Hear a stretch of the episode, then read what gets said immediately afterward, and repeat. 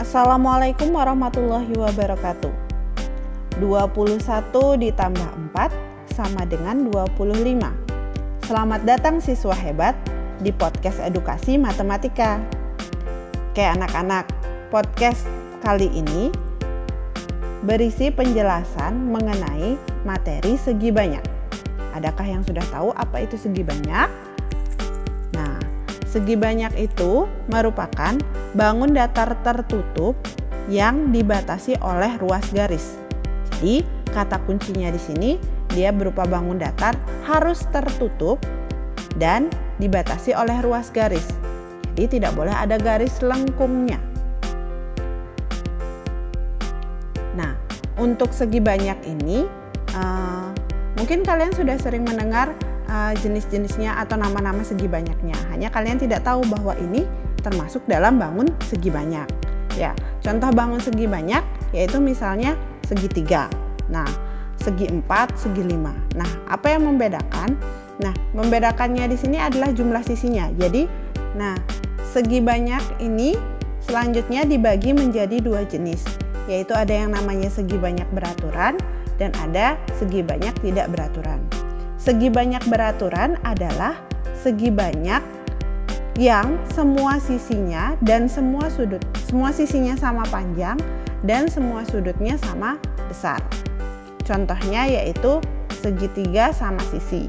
Jadi semua sisinya di sini pasti panjang dan besar sudutnya adalah sama yaitu 60 derajat. Ada contoh lainnya yaitu persegi. Persegi di sini selain semua sisinya sama panjang, semua sudutnya juga sama besar yaitu siku-siku 90 derajat. Contoh lainnya yaitu ada bangun segi lima. Segi lima yang beraturan.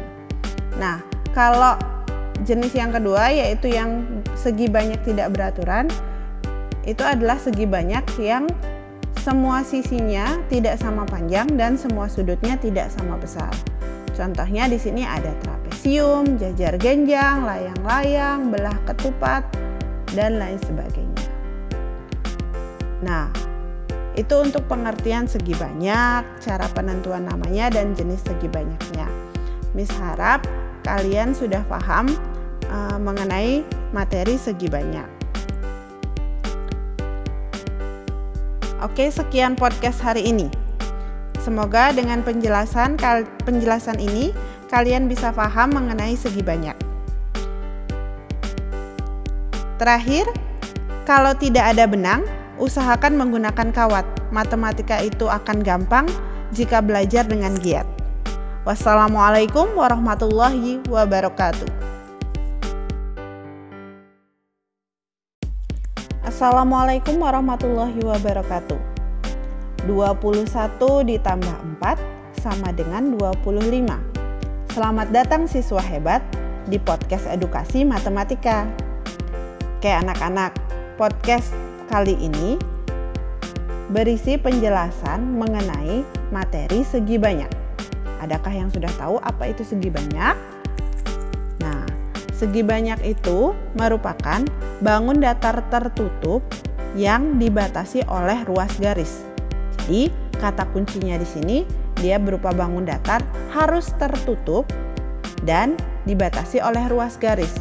Jadi tidak boleh ada garis lengkungnya. Nah, untuk segi banyak ini uh, mungkin kalian sudah sering mendengar uh, jenis-jenisnya atau nama-nama segi banyaknya. Hanya kalian tidak tahu bahwa ini termasuk dalam bangun segi banyak. Ya, contoh bangun segi banyak yaitu misalnya segitiga. Nah, segi empat, segi lima. Nah, apa yang membedakan?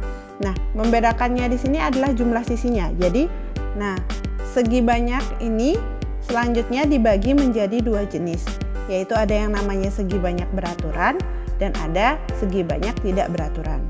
Segi banyak beraturan adalah segi banyak yang semua sisinya dan semua sudut semua sisinya sama panjang dan semua sudutnya sama besar.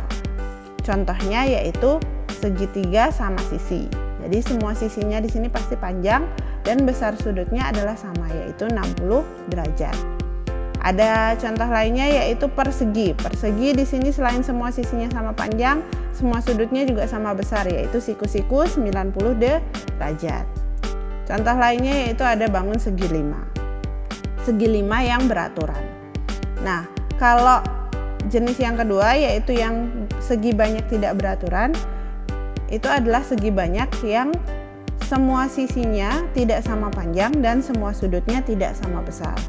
Contohnya di sini ada trapesium, jajar genjang, layang-layang, belah ketupat, dan lain sebagainya. Nah, itu untuk pengertian segi banyak, cara penentuan namanya, dan jenis segi banyaknya. Miss harap kalian sudah paham uh, mengenai materi segi banyak. Oke, sekian podcast hari ini. Semoga dengan penjelasan penjelasan ini kalian bisa paham mengenai segi banyak. Terakhir, kalau tidak ada benang, usahakan menggunakan kawat. Matematika itu akan gampang jika belajar dengan giat. Wassalamualaikum warahmatullahi wabarakatuh.